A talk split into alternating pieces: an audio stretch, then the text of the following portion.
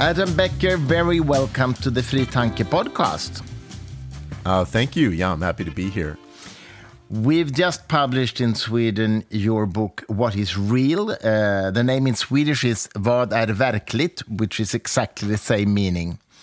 um, um, about uh, quantum physics and the history of interpretation, so to speak. First, tell me, what made you decide to write a book about a topic that is quite difficult for most people to understand? How, that it, how did it come about?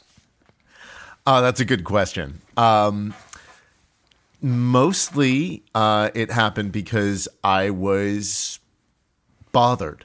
Mm. I was uh, I was not happy with the usual ways that people talk about quantum physics in mm-hmm. the classroom and in books on the subject.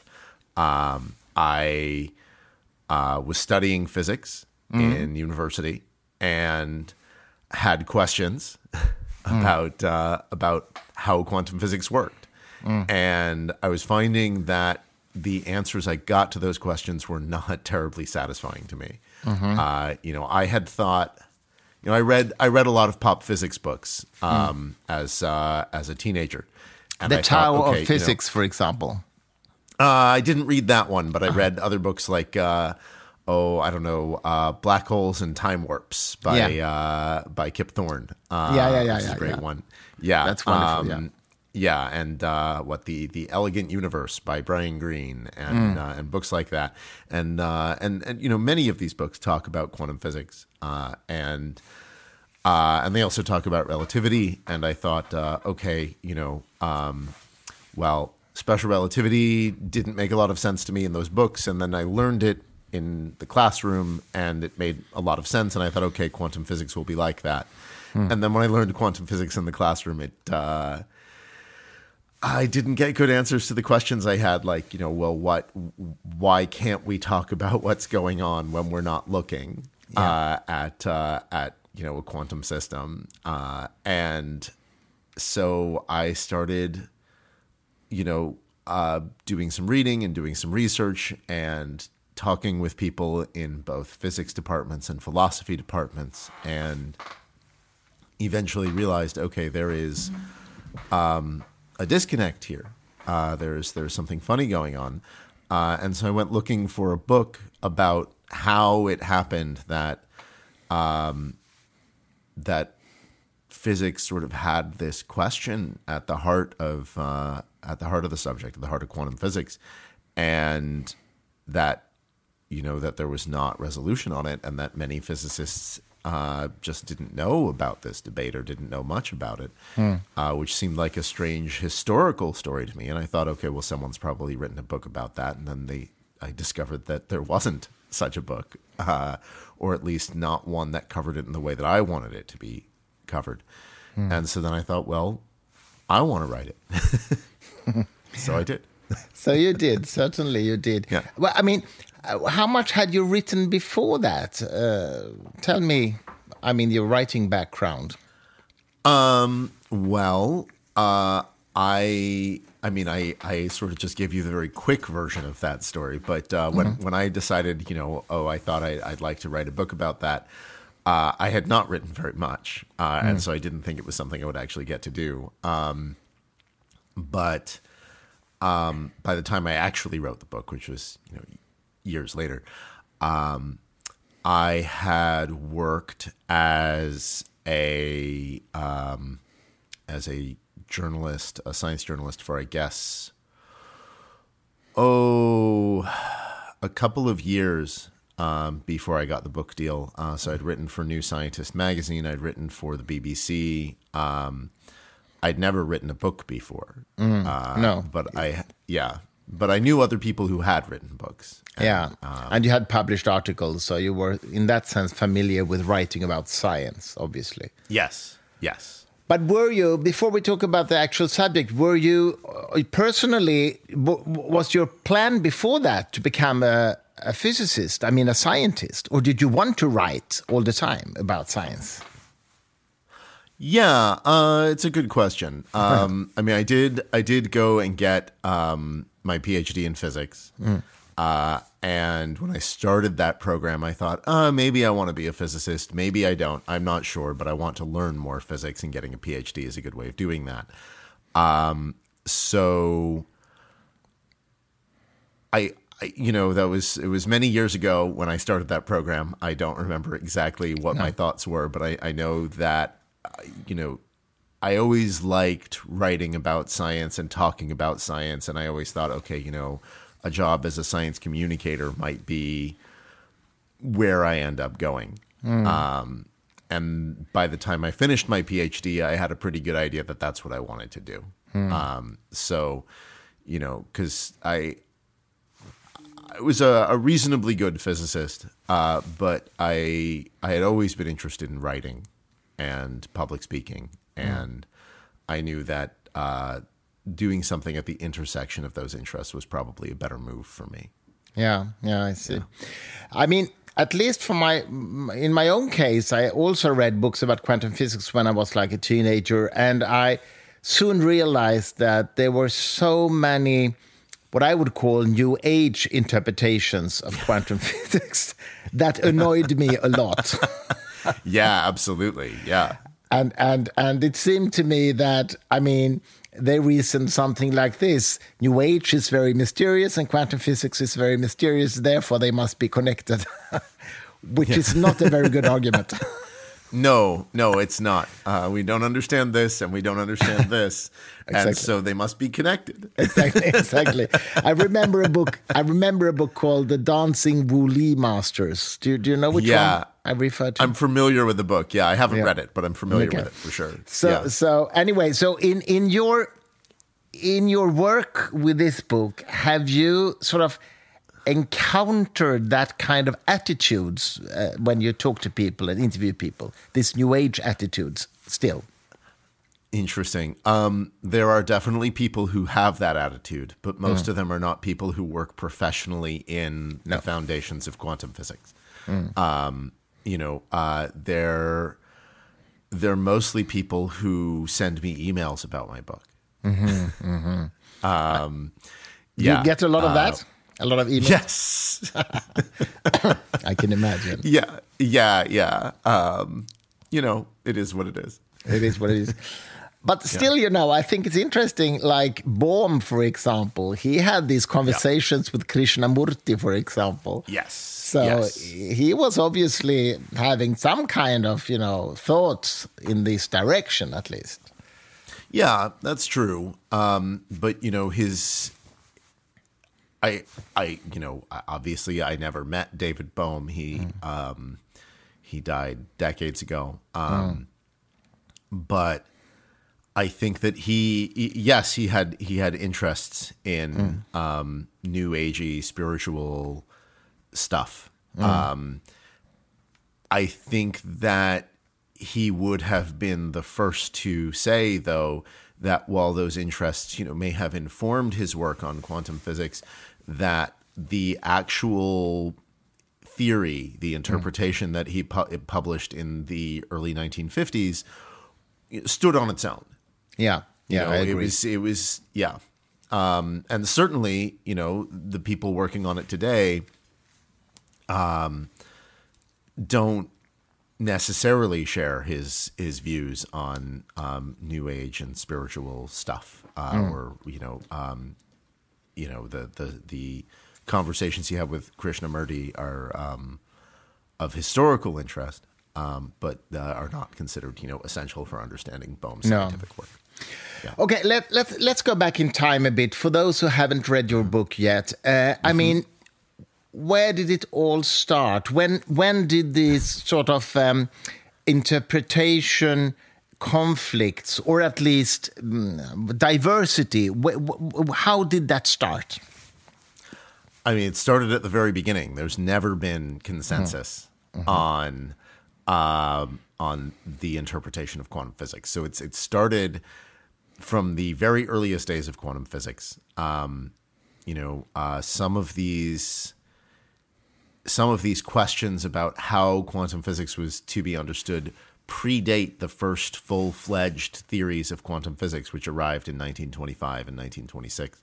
Mm-hmm. Um, but certainly with the arrival of Heisenberg's matrix mechanics, which is the first full fledged theory of quantum physics uh, in 1925, and then Schrodinger's wave mechanics uh, hmm. in uh, early 1926. Um, that's really when the debate started, um, hmm. because uh, you know there had been for a quarter century at that point there had been this set of experimental results uh, and theoretical confusion about those results that had been going on um, for years uh, with no single unified theory to explain it all. Uh, a set of models, uh, most famously the Bohr model of the atom, which uh, certainly uh, was a huge advance. Mm. Um, but there was no unified, cohesive theory of the quantum world until Heisenberg and Schrodinger came along. Hmm. Um, uh, and when that happened, uh, the debate began because Heisenberg, who uh, you know came up with the central idea of his matrix mechanics and then um, and then worked it out in its fullness with um, Max Born and Pascual Jordan. Um, Heisenberg and company were convinced that you know the there was no physical picture that could go with such abstruse mathematics uh, because at the time matrices were not well known among physicists. Uh, mm. Heisenberg himself had to sort of independently reinvent a good chunk of matrix mathematics, and it was Born who pointed out, "Oh no, these are matrices." Um, mm. Schrodinger uh, used a wave equation. Mm. Uh, and it was much more familiar math with a much more straightforward physical picture. And so he thought, okay, you know, there are waves, and the quantum world is all about waves. And uh, so the debate began there. Uh, and then it became clear that the two theories were actually two different ways of expressing the same underlying theory. Um, but the debate went on. Um, and and most famously at, at the these early days came to a head uh, in a debate between an ongoing series of debates between Albert Einstein and Niels Bohr, uh, where Bohr took up the position uh, that is now known as the Copenhagen interpretation, or or a position that's consistent with what's now known as the Copenhagen interpretation, as I mm. talk about it in the book that interpretation is a, itself a historical invention to sort of paper over a lot of uh, disagreements uh, between related positions that uh, Heisenberg and Bohr and Pauli and others all had. But um, um, but the debate began in earnest, I think, between Bohr and Einstein. Yeah. Uh, where Bohr Bohr said, you know, there's no trouble here. The theory only talks about experimental results and uh, results of observations, and that's all we needed to talk about. We can't talk about what's happening when we're not looking. And Einstein came up with a series of objections to that position, saying, "Look, this theory works, but it's not complete." Mm. Um, and uh, it went back and forth, and Bohr was widely seen as having gotten the better of Einstein. Uh, but if you actually look at what they said, it seems pretty clear that Einstein was just understanding the issues in a deeper way than Bohr, and mm-hmm. um, and raising real questions that needed to be answered that Bohr was not giving good answers to. Mm. Uh, and uh, and then this came to um, its sort of climax with a paper called the EPR paper, uh, the yeah. Einstein Podolsky Rosen paper, um, which uh, ultimately led to this year's Nobel Prizes in physics. exactly. yeah. It sure did. But if we stay with Bohr for a moment, I mean, have yeah. you? I mean, this is speculative, of course. I realize that, but have you have you tried to understand on a psychological level why Bohr didn't want to understand what this represented. I mean, to me, that seems such a weird thing to do for a scientist. Yeah, yeah, yeah it is. It is quite strange. Yeah, yeah, no, I, I, totally agree. Yeah, um, it's a good question. Um, I mean. I guess the short answer is it's very hard to know the answer to that because yeah. Bohr was a famously difficult writer. Uh, he he mm. found writing the process of writing difficult, uh, and his writing is is not particularly clear. Um, mm. There's um, there are stories, uh, some of which I recount in the book about um, how unclear he was as a writer and as a public speaker um, which you know that's that's fine. Um, he was a great physicist, uh, but he he had a set of philosophical motivations, and people have tried to divine exactly what those were, mm. and due to the convoluted nature of the writing that Bohr left behind, uh, and the the wildly varied interpretations of his positions by you know taken by the people who knew him well. Uh, there there isn't really a consensus on exactly what Bohr was saying. I mean, there's definitely a few things that seem likely. He um, he was heavily influenced by certain kinds of philosophy. Uh, in particular, he spent a lot of time talking with uh, the logical positivists, though he himself claimed that he was not a positivist, but then at other times he said that he was, or mm-hmm. that he was close to one. Uh, he certainly spent a lot of time hanging out with them. Mm. Um, uh, and uh, and certainly his position is consistent with uh, a sort of cartoon idea of what you know logical positivism is. Um, uh, he also clearly read a lot of Kant, and there's there's sort of echoes of that in his writing. Kant was also a famously obscure writer, yeah, um, who uh, whose whose writing, um, you know, uh, has been interpreted and reinterpreted in lots of different ways by his successors. Mm. Um, I mean, the, the one of the stories that I've heard about Kant is that uh, sometimes people will read Kant in English translation, even if they know German, because it can be easier to understand the translation okay. than the original. Um, yeah. Um, I, I, speaking about Bohr's writing, here's a story that's not in the book because it's about me. Um, the very first time I read a paper written by Bohr, which was his response to the EPR paper, um, I I went to uh, the professor that I was you know working with in in that uh, it, you know that that I was reading that paper for, uh, and I said to him, um, you know, I was like, how old was I? I was like 21. I was in university. Uh, and I, I, said to this professor, "Hey, uh, is there a better translation of this available?" uh, because this is this is you know this is clearly not translated very well. And he said, "No, no, no, Adam that was written in English. and Bohr and Bohr was fluent in English. He was a very good English speaker. Yeah. It's not like it was a problem with it not being his first language, though mm. it was not. Mm. Uh, so yeah, it was just that's so funny. Um, yeah, yeah, uh, and there's there's a lot of other stories like that. Um, mm. in, but when when um, you connect when yeah. you when you refer to the logical positivists like the Vienna yeah. Circle, yes, uh, I guess you're thinking of the fact that they sort of said that all metaphysics is meaningless and we, we shouldn't yeah. deal with that. That's what you mean, right? Yeah. Mm. Yes, yeah, yeah. And so Bohr, Bohr clearly had a set of prior philosophical commitments that mm. he wanted quantum physics to conform to.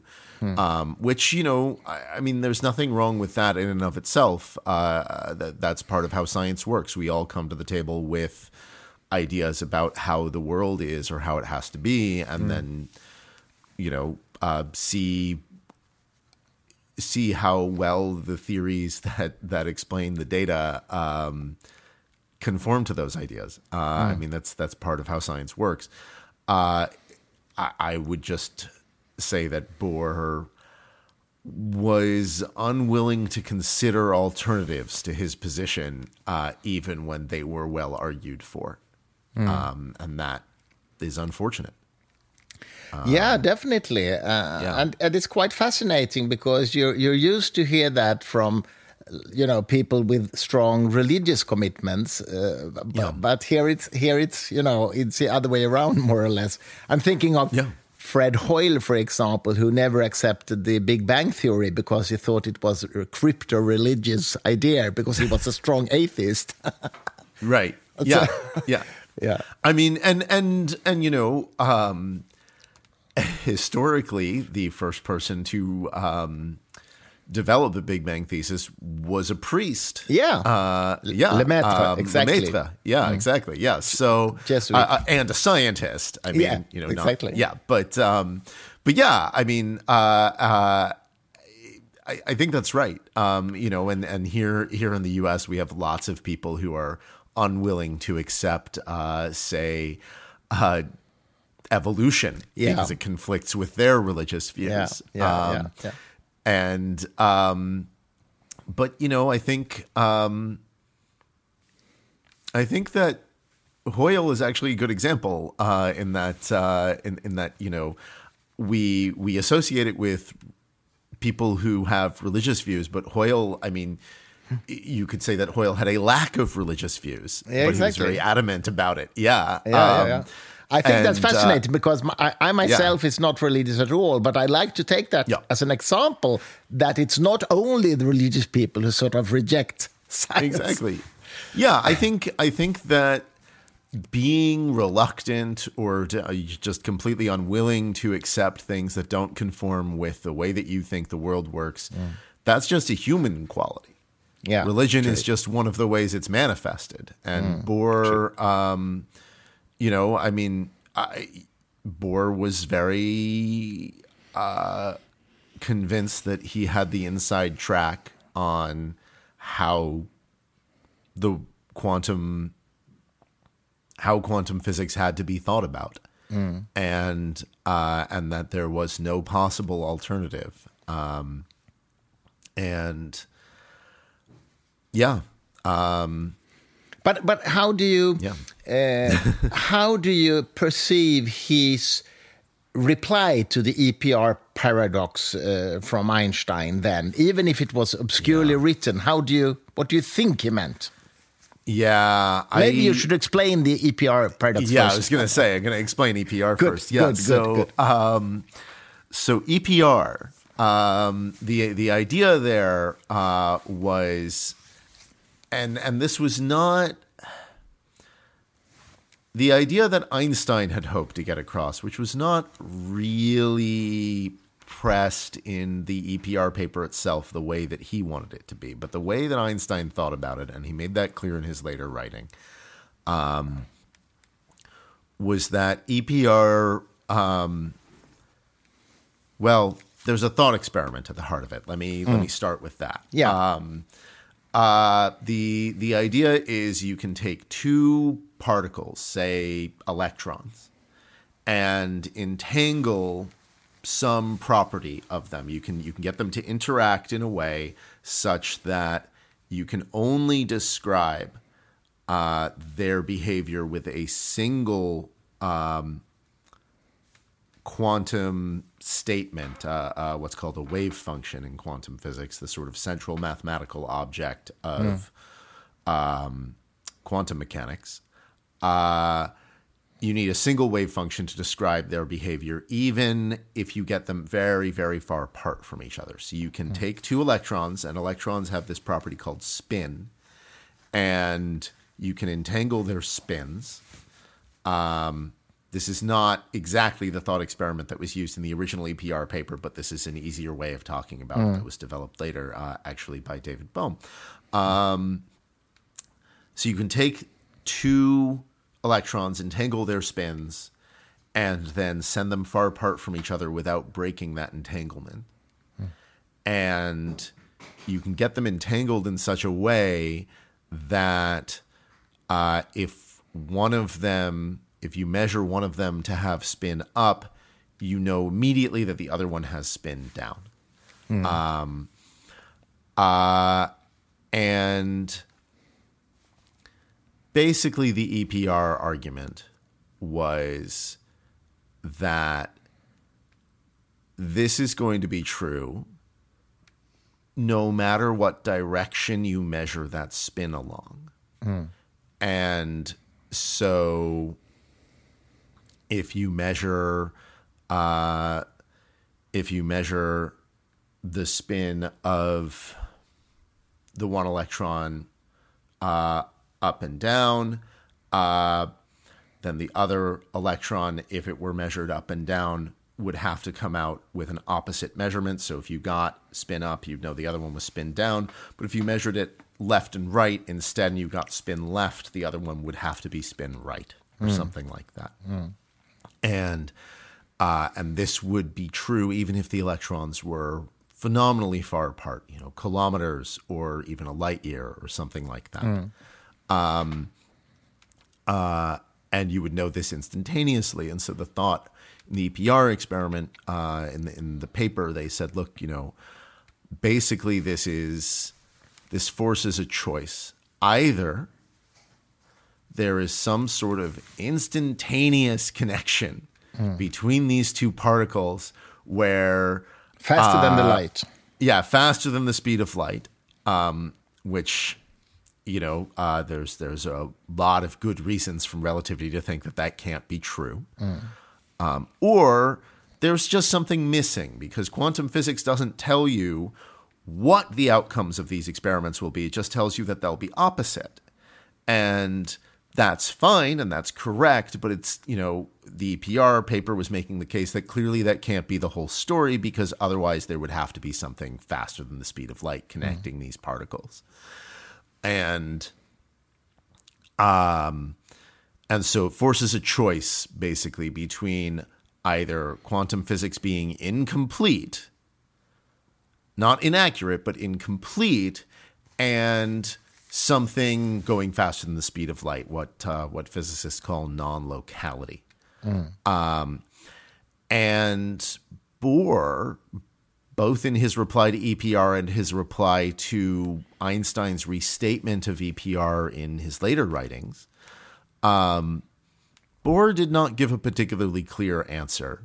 Um, he he talked about uh, he talked about an influence between the measuring device and what is being measured, which uh, is is certainly you know uh, that's that's a thing that's real that's uh, that is not something that you can get around in quantum physics. Um, but it's it's not it's not clear that his response to EPR really addressed the core of the issue. Um, and um, he seems to have missed the point But some people probably could argue that, and I know that that's not the case, but just for the argument's sake, that uh, these oppositions in spin was set beforehand, so to speak. right yes Because they and are Bohr did- connected mm, before they Yeah. are separated. Yes, and I think that that's what that's what Einstein wanted to um, imply. Yeah. You know, Einstein was basically saying, you know, oh, you know, this is um, this. They must have had set spins before they left their central point where they where they departed from. Um, because in order to entangle two particles, you need to have them in the same spot uh, or generally need to have them interact in close proximity at some point, they can then just go flying off and remain entangled as long as you maintain their isolation from most of the rest of the world until you measure them. But um, yeah, um, Bohr was not having that. Bohr Bohr said, you know, um, well, it's it, it's not even that Bohr was responding to that because Einstein did not explicitly say, "Oh, you know, they must have had these spins before they were measured." He just sort of implied that there has to be something there that that quantum physics is missing, and then Bohr said. Uh no, you know, they I mean basically he he said I mean, he said there's no question that everything has to be slower than the speed of light. He said, you know, there's nothing faster than the speed of light here. That's not happening. Um, but there's also, you know, there's nothing missing from the description. Um, and so basically, he he took this argument and responded to it not by saying, um, well, let me let me back up. The EPR argument just takes a few premises and uses them logically to come to a conclusion, and there's nothing wrong with the argument itself. Um, there's there's a, a premise in there that is sort of famously attacked uh, and and you know claimed to be incorrect.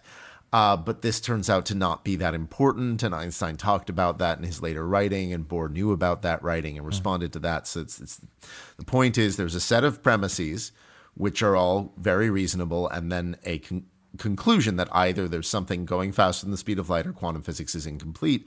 And in Bohr's reply, he doesn't really attack the premises mm-hmm. and he doesn't really go after the frame, you know, the the argument from the premises to the conclusions. He just says, "Oh, you know, both of those options are incorrect." Mm-hmm. Without really giving a good explanation of why. Mm. Um, or at least that's my read of it. Yeah, must be very frustrating for Einstein to not get a proper reply. Yeah, no, Einstein uh, and Schrodinger, who was very much sympathetic to Einstein, they wrote letters back and forth, you know, talking. Uh, Schrodinger congratulated Einstein on this great explanation of what was wrong, and Einstein said, you know, that he was getting replies, but that the reply explaining what he was wrong about, but that all of the replies disagreed with each other. Yeah. And, um, yeah, so it was quite frustrating. Uh, but yeah, But- the fact but- that Bohr replied just seemed like enough for everyone Mm. else. Why was uh, Bohr so influential in the uh, physics community at this time? Yeah. Yeah, that's a good question. Uh, no, I mean, again, I talk about that in the book, uh, as you know, but uh, but yeah, uh, Bohr.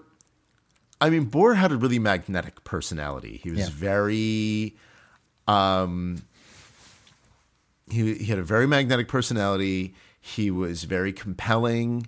Uh, he was very kind. I mean, most of these people were fairly kind uh, to their their colleagues. I suppose Wolfgang Pauli would probably be the big exception, but um, but yeah, uh, but Bohr Bohr was very collaborative and was very interested in fostering the careers of young scientists. Um, and and he you know ran a research institution and was by all accounts pretty good at running it. Um, uh, and so he had a great deal of political power uh, as a result and a large number of allies. Uh, you know, there were people who a lot of a lot of great physicists who rightly saw Bohr as a mentor who had been there for them, you know, early in their careers and had pointed them toward interesting research questions and so on and so forth. Um, uh, and so Bohr had a large community of physicists around him. Einstein was seen as a genius and, and a brilliant physicist, um, but where Bohr constantly needed to work with people, and this was sort of related to the fact that Bohr was, you know, had difficulty writing, and and uh, and so he, you know, frequently wrote with people, um, and and had you know a series of assistants. Uh, Einstein Einstein had close friendships with other physicists and would sometimes work with other physicists, but was not collaborative, you know, or at least not nearly to the extent that Bohr was. I mean, Einstein uh, was certainly influenced by other physicists and the idea of him as a lone genius who did everything by himself in isolation. That's wrong. But Einstein did not really work very much with others. He did not run a research institution. He was not very politically savvy. Um, He, um, and, and I don't mean like you know with geopolitics. I mean like you know sort of academic politics. Um, you know, Einstein famously um, alienated the director of the Institute for Advanced Study, which is where he spent the last twenty years of his career, or the funder of the institute, I believe, and uh, and this led to him, you know, having very little pull there, even though he was, you know, their star recruit. Um, he yeah, he didn't have this massive network of people he'd mentored. Um, and so where Bohr was very influential, Einstein was seen as as you know this person who had done great work but was getting out of touch with the times, um, uh, which I think is just incorrect. Interesting. But uh, okay, but then then Bohm, David Bohm, uh, came along, and could you could you say something about how he contributed to this interpretation discussion?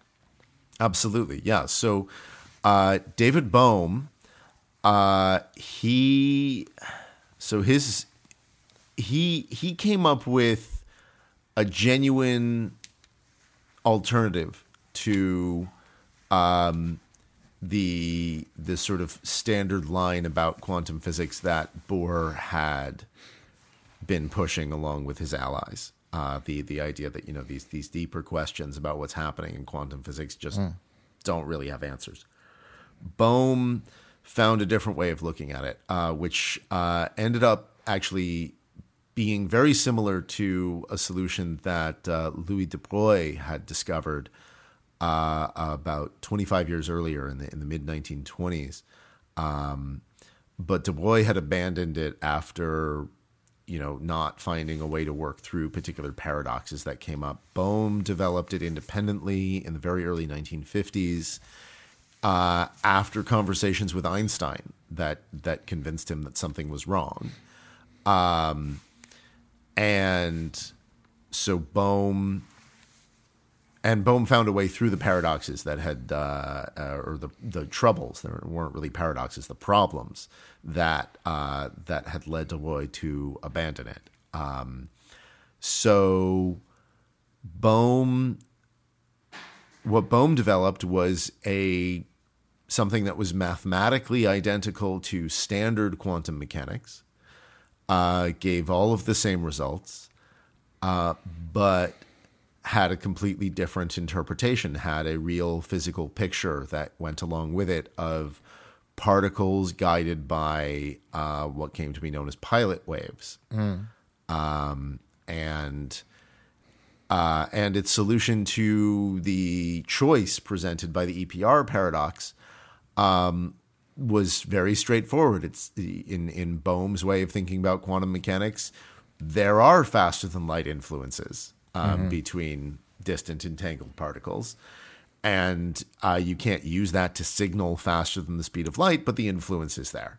Um, and uh, and so it, it, whether or not Bohm's interpretation was correct, it certainly gave the same results and as I said was mathematically identical. Uh, and so the upshot was um, that Bohr's line that there was no alternative, that this was the necessary and inevitable way of thinking about quantum physics, that that that these questions about what was happening when you weren't looking couldn't be answered, that was incorrect. Mm. That's what Bohm showed was that uh, that there was another way possible. So in, you, um, you would say that he had a realist interpretation of quantum mechanics. Yes. Yeah. Yes, very much so. Yes. Mm. Yeah, realist in the um, sense in the sense that things are in a certain way even even before we know it so to speak Yes. Mm. Yeah. Um, I mean, yes, there are some things that, uh, you know, that it's certainly still true in Bohm's way of looking at quantum physics that when you perform a measurement, you end up influencing the thing that you are measuring and can alter the result. But there, there is in general a matter of fact about where things are. Um, position in particular is very realist in in Bohm's interpretation. Uh, things are always somewhere, whether or not you're looking at them. okay yeah You just might not know where. and that must have been uh, liked by einstein i mean he he liked that Yeah, yeah, not really. not really okay okay not really. Okay. Yeah, no. Uh, Einstein. Right. Uh, he. Yeah. So he. Um, it's not the kind of solution. You know, he, he he wasn't thrilled with it. He thought. he didn't want, I think, a different way of interpreting the same theory. He wanted a theory that that just went beyond quantum physics. He wanted. Hmm. Um, But he wanted He a wanted- realist interpretation, right? he did, yes. He wanted a hmm. realist theory, hmm. but he also wanted just a new theory that went deeper and answered questions that quantum physics didn't answer. You know, something incorporating um, all of the known forces, something incorporating gravity, um, which quantum physics famously does not incorporate and still does not incorporate. Um, uh, yeah, Einstein didn't want a new way of interpreting quantum mechanics. He wanted a new theory, uh, and uh, and famously, you know, in in a letter to his friend Max Born, um, uh, the same physicist who helped uh, Heisenberg, you know, uh, work out his matrix mechanics. Einstein called Bohm's new theory uh, too cheap. He said that way seems too cheap to me. okay, yeah, okay, Which- yeah. this, yeah. Yeah, yeah, because this is, uh, you know, and and the thinking there seems to have been, yeah, you can do that, but really what we need is an entirely new theory that that has quantum physics as like a special case or a limiting case, something deeper. Um, you know, the the same way that uh, that general relativity has Newtonian gravity as a limiting case. You Yeah. know, something deeper. Um, so um, so yeah, no, Einstein unfortunately was was not really a fan, uh, but he was certainly a fan of Bohm. He liked Bohm the person, and he thought that Bohm was doing interesting physics, um, and and supported Bohm. Um, but Bohm ran into trouble anyway. But uh, okay, in what in in what sense? Uh, Bohm Bohm ran afoul of uh, the Red Scare in the U.S. at the time. Bohm Okay. was, uh, yeah, Yeah. Bohm was at Princeton, uh, which is how he knew Einstein. Einstein was at the Institute for Advanced Study, which is also Mm. in Princeton. Uh, and uh, Bohm was at the time a committed communist. And Oh, yeah. Okay, uh, yeah. yeah, and so he got in really serious trouble. Uh, ended up blacklisted, uh, even though he had committed no crime and could not find work in the U.S. Even though he had a letter of recommendation from Albert Einstein, uh, Incredible. but that wasn't good enough. Yeah, um, and so he ended up having to leave the U.S. Uh, and spent um, the rest of his life living abroad. Um, First in Brazil, then in Israel, and then finally settling in the UK. Um, so yeah, he um, yeah, Bohm Bohm's isolation in Brazil, in particular, at exactly the time that his papers were coming out about his new interpretation, that made it harder for him to defend his views. Um, and uh, and so the upshot was that even though Bohm had developed this new way of thinking about quantum physics, which again, whether or not it was right, certainly put the lie to the idea that there was only one way possible of thinking about quantum physics. Um, it was it was largely dismissed. Uh, you know, people said it had to be wrong. There must be a mistake. There was no mistake. Yeah. I see. When when uh, when did this idea that consciousness actually affects reality? uh, When did that enter the stage? Yeah. Well, it's it's something that people talked about um certainly as early as the late 1930s, maybe going back a little earlier. Um uh, there's never been to my mind uh there's never been a particularly good argument for it. Um, No. It's not something I'm particularly sympathetic to, but um I agree. yeah, but um, but it's uh, it's it's something that was sort of floating around out there as a possibility. Um, uh, I mean, yeah, it's it, it is a natural thing to wonder about. I think if you really think that there is this that I, I mean the okay so there's this famous book uh, textbook about quantum physics, um, written by the the great mathematician and physicist um, John von Neumann. Von Neumann, Yeah. yeah. Yeah, von Neumann, and um, and in that book he talks about there being two different processes uh, that that the world obeys. That there's um, there's one that is what happens when no one is looking, which is basically you know wave functions obeying the Schrodinger equation, and then uh, you know it's very sort of smooth and continuous, and and it looks very pretty, and then there's this other process, which is what happens when an observation happens, and observation is not you know, I, I it's not something that von Neumann defines in great detail in that book, and he talks about it a bit. Um, and and in general, this is this is you know the way that quantum physics was being taught and talked about, um, especially due to the influence of Bohr and his circle. And if you really think that that observation ends up being a different kind of physical process, then the question is okay, well, what's an observation? What counts? And if you start thinking about that, then it starts to look like okay, well, maybe, maybe consciousness has something to do with it, but, but there's no evidence of this. No. You know, the, there's, uh, you know, the the the question is why does it appear that something different happens when we look? And the answer is well, looking changes the conditions of the experiment. And so we get a different outcome. Um, but that has to do with the arrangement of objects in the experiment and Yeah. and nothing to do with the fact that there's a person looking. Um, Because that idea was- yeah. became very popular, of course, in New Age uh, environments. Absolutely, yeah, and and there were some physicists who took it seriously for a while, but uh, you know, famously Eugene Wigner thought about this and, and talked about it in in a famous essay. Um, uh, in I want to say the very late fifties or early nineteen sixties, he talked about this in an essay that you know, and a thought experiment in that essay that came to be known as Wigner's friend.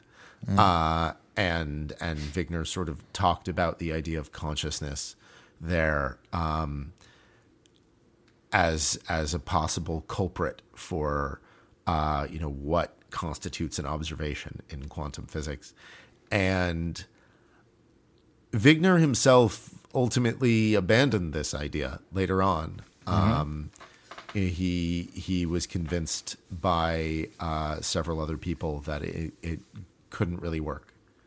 Um, and and today, are there any serious physicists who sort of believe that? Not really, no. No. No, it's not, uh, and and for good reason. Uh, You know that there's there is no evidence, and it's it's unclear what it's unclear how something like that would even work.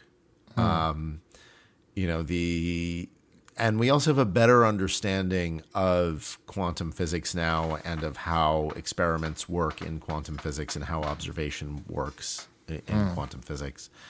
And um, so no no they, it's not taken seriously and i think with good reason And uh, yeah, and we certainly have better understanding of it experimentally now, uh, not Yeah. at least because of the three Nobel Prize laureates of this year, Zeilinger, Aspect, and Clauser, right? yes Can you say? Can you tell us something about what they have done? sure so uh, but to do that first we're going to have to talk about a guy named john bell Yeah, Uh, sure. Yeah. So, um, who, if if Bell were alive, uh, I think um, if Bell had lived longer, I think he probably would have gotten a Nobel Prize at some Yeah. point as well. I agree. Yeah. Um, um, so Bell, uh, Bell was a student uh, when Bohm's papers came out in the early 1950s, and and and Bell had been told that there was only one way of thinking about quantum physics, and that that had been proven actually in that textbook by von Neumann. Um, and he he hadn't gone and looked in that textbook because at the time the textbook was only in German and Bell didn't speak German. But um, but Bell uh, Bell saw these papers come out and read them and immediately realized that you know they they were fine. There was nothing wrong with them, and that clearly the people who had told him there was no other way to do this had to be mistaken, and there had to be something wrong with von Neumann's proof.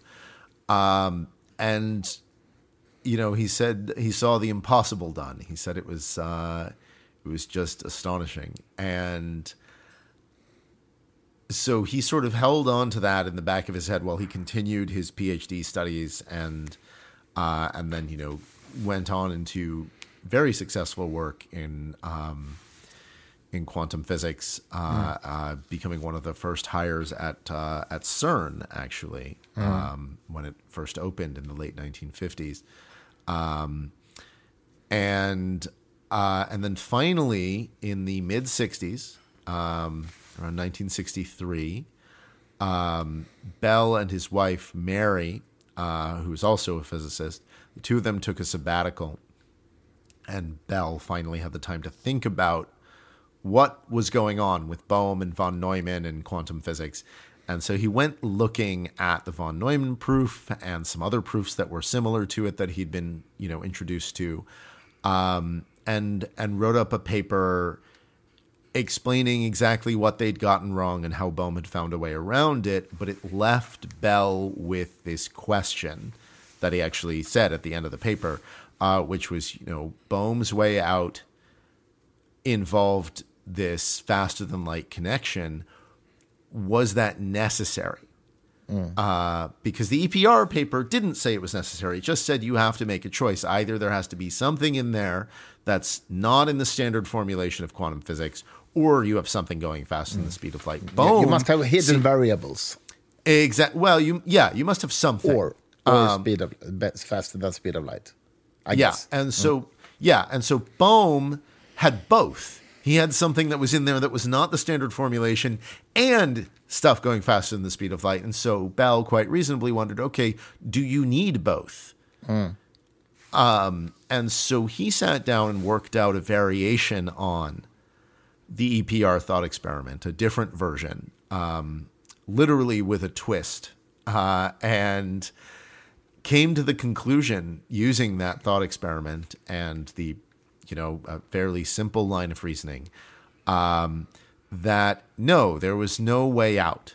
That um, that the choice was not between, you know, quantum physics being incomplete and something going faster than the speed of light. That the choice was instead between quantum physics actually producing incorrect results in certain experimental setups or something is going faster than the speed of light. Mm. Um, there, there is a very simple line of reasoning that he used, starting not even from the assumption of hidden variables, just starting from this assumption of locality. Mm. And he used that to produce a set of bounds, inequalities on certain kinds of experimental results and certain kinds of experimental setups and quantum physics said that those bounds were violated in those experimental setups. Mm. No one had done the experiment, though. Mm. Uh, now, Bell wasn't betting against quantum physics, but he published this result saying, look, either quantum physics is wrong in these experimental setups and these bounds are correct, or these bounds are violated, quantum physics is correct, which means that the initial assumption of locality is wrong. Mm. Uh, and so that paper was published in. Uh, that paper was published in 1965, actually, even though the date says 1964. Uh, okay. And um, yeah, uh, and um,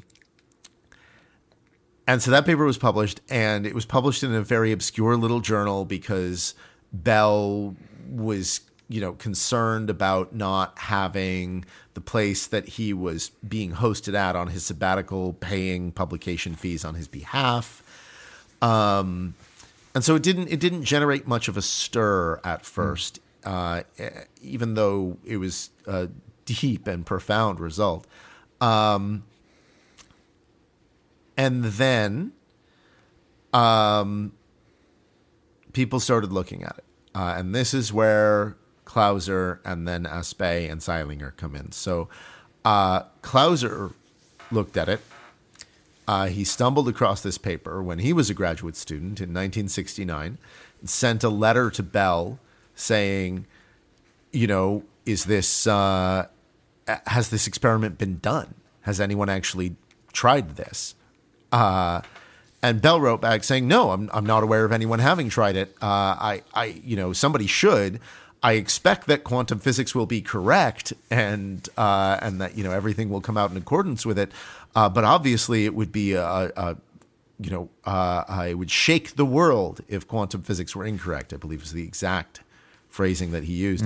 Um, and so Clauser started working on it, and at the same time, there were a few other people who independently started working on it, including a guy named Abner Shimony, who had been one of Wigner's students, um, and and had helped convince Wigner that consciousness does not have anything to do with collapse. Um, and then Shimony and Clauser, uh, Shimony and, and his collaborators and Clauser ended up finding each other and deciding to work together. Uh, and this ultimately led to a paper where Clauser and Shimony and company published a modified version of Bell's result to make it easier to do the experiment to test it. And then in 1972, um, I think there's some background noise. I'm sorry about that. There's nothing I can do No about problem. it. It's outside. Yeah. No um, yeah. In 1972, Clauser and um, uh, someone who was working with him named uh, Stuart Freedman published a result of their first experiment uh, testing Bell's inequality, and it came out exactly the way that quantum physics said that it would. So the Bell inequality was violated, suggesting that something somehow was going faster than the speed of light. Uh, and so that was the first test ever conducted. Um, so that's what Clauser gets credit for. Um, and then there were a couple more tests done by other teams that actually conflicted with that result. And so Clauser repeated his results a few different ways, and it kept coming back that no, uh, his initial result was correct and quantum physics was correct, which was not the outcome, by the way, that Clauser was hoping for. Clauser was hoping to find a violation. Um, uh, which would be, you know, much more exciting, obviously. Um, um, but there was still an issue, which was um, in in the Bell experiment. The Bell experiment is a version of the EPR experiment where instead of two um, electrons being measured, or instead of spins being measured along the same axis, they're being measured along sometimes the same axis and sometimes different axes. Um, and the the choice is sort of thought to be independent at, at both ends of the experiment. And then you you test the correlations. You know you you measure these entangled particles and then you look at the correlations you have between them and this leads to a violation of the Bell inequality. Um, the settings of the tests at each end of the experiment in uh, Clauser's experiment were done um, slower than the speed of light. And so, in theory, there would be time for something going slower than the speed of light to travel from one end of the experiment to the other Yeah. and some sort of signal to get there. Um, Aspect found a way to do it faster, fast enough that there could not be a signal from one end of the experiment to the other. And so that result was published in uh, 1981, I believe. Um, and then Aspect went around and gave many talks about it and got people more interested in this subject, which was also quite an accomplishment. So that's that's what Aspect did. Um, and then the question there were still some loopholes. There were still some questions about detector efficiency. Uh, actually randomizing the directions uh, set by the detectors at, at both ends of the experiment, um, and uh, and just in general improving this experiment, tr- testing it over longer and longer and longer distances, uh, and that's where Zeilinger comes in. Zeilinger uh, led the team that did most of those things either first or best, uh, and um, and so you know really uh, pioneered what's called the third generation of these Bell tests. You know, the first generation being pioneered by Clauser, the second being pioneered by Aspect, the third was pioneered by Zeilinger and his team in Vienna. Yeah. Okay, fast forward to to today. Uh, Yeah. What what is your? We've been talking for an hour now already. Oh, wow. um, but, but I have just a few more questions. Yeah, that's that's totally fine. That's good. Um, uh, what, what, what, I mean, after researching this uh, for a long time that you have done, where is your own personal view here? I mean, do you think that there is a philosophical interpretation that is mm, coherent, that works? Or, and what do you give up? Do you give up realism or locality, or what do you give up to get it all together? Yeah. No, that's a good question. Um, I mean, hmm. I think when I was writing the book, I deliberately took a fairly agnostic position. Um, you know, saying there has to be some answer to these questions. So, this sort of standard Copenhagen view is not an option because it doesn't give answers. It's not No. an interpretation. It's uh, It's, just not shut up and running. calculate. Exactly. Yeah. There's nothing. There's nothing there. Um, but aside from that, my position is fairly agnostic. I just wanted to say, okay, look, there there should be an answer. I don't know what that answer is. I'm going to present the possibilities, um, and and not even present all of the possibilities because there are so so many different interpretations. I'm just going to present, you know, the history of how this field has developed and the the historically salient options, um, salient and important. Um, um, and then when I was done with the book, I sort of came to the conclusion that that position was a little bit more than just a convenient one for me to take for the purposes of the book. I I don't know which one, if any, are correct. Uh, you know, I don't think that we're going to have a good sense of what the right trade-off is. Because there, there's always a trade-off as you were saying you know you, you have to either give up locality or give up the idea that there is a single universe uh, or give up something or give up the You're idea that thinking of Everett's always right. yeah, many worlds interpretation. Yeah, we haven't even Yes, discussed it, but which but, we haven't even gotten to. Yeah yeah that's right. Yeah um, uh, But you stick to realism. I have to ask you. Do you still? yes yeah yeah uh, uh, because because it's difficult to make sense of how science works and how it's so successful without some kind of realism. I mean, and there are many different kinds of realism. There are many different ways that realism can be true but there is you know the, there is something out there in the world that um, that is something like some aspect of quantum physics. Something is making quantum physics work. Hmm. It's it's not just a coincidence that it works. There's something that is latching onto in the world that hmm. um, that is something like the mathematical structures of the theory, hmm. and we don't know what that is, but it's the job of physics to find out. You think we will? Um, I think we'll get a better idea of it. Yeah, I think that ultimately what's going to be the acid test is we are going to end up with a new theory that does go beyond quantum physics. Um, because we know that quantum physics is not the end of the story. We know that quantum physics, as it currently stands, does not incorporate general relativity, our best theory of gravity, and there are other problems as well. Uh, and these are active areas of research. I think that when we get a deeper theory, it will inform answers to questions about how to think about quantum physics. Mm. Um, the the problem is that it, it you know it, it's not what I'm not saying is we shouldn't think about this until we get a deeper theory because we'll never know.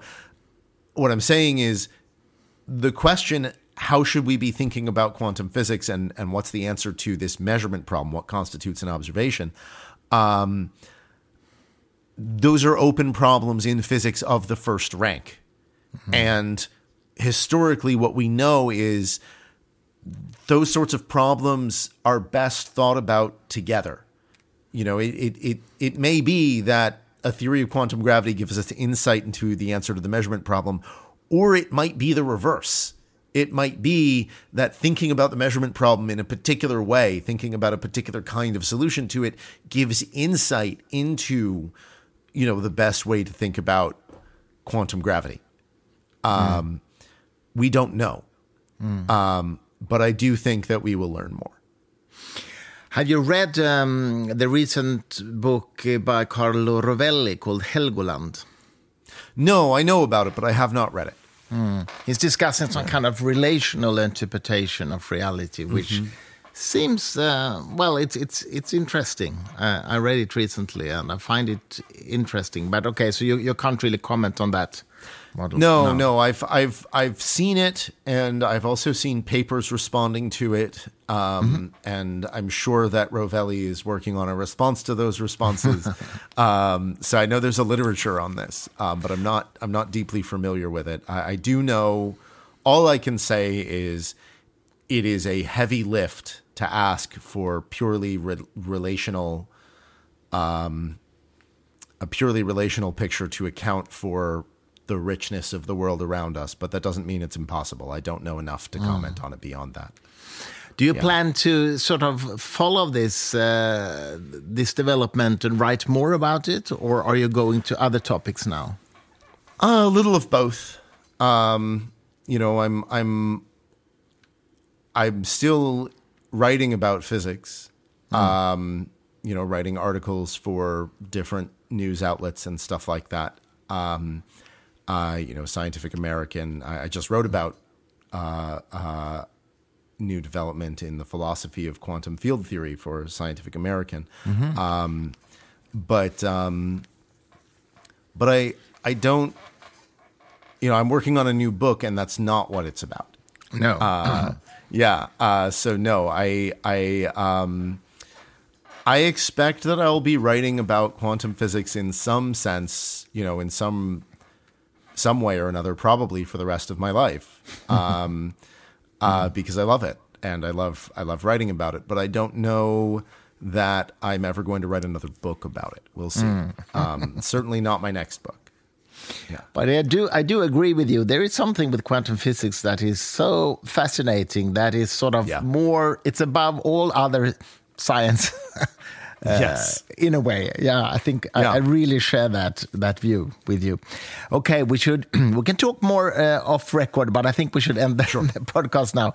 So, Adam Absolutely. Becker, thank you very much for being in our podcast. Thank you so much. Oh, thank you for having me. This is a real pleasure.